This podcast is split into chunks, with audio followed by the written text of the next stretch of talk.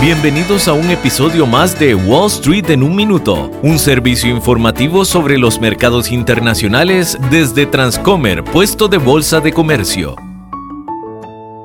Hola, soy Jennifer Guido de Transcomer, puesto de bolsa de comercio. La Comisión de Bolsa y Valores de los Estados Unidos presentó el lunes una demanda contra la mayor bolsa de criptomonedas del mundo, Binance Holdings, y contra su fundador, Changpeng Zhao por supuestas violaciones a la legislación estadounidense de valores. La demanda alega que Binance no se registró como Bolsa de Valores Nacional, agente de bolsa y agencia de compensación, y que engañó a los inversionistas al pretender vigilar y controlar operaciones manipuladoras en su plataforma de Binance US, sin hacerlo realmente.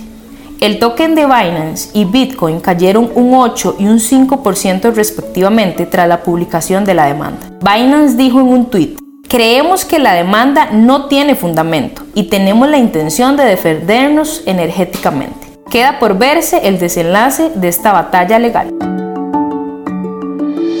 Este episodio de Wall Street en un minuto fue presentado por Transcomer, puesto de bolsa de comercio.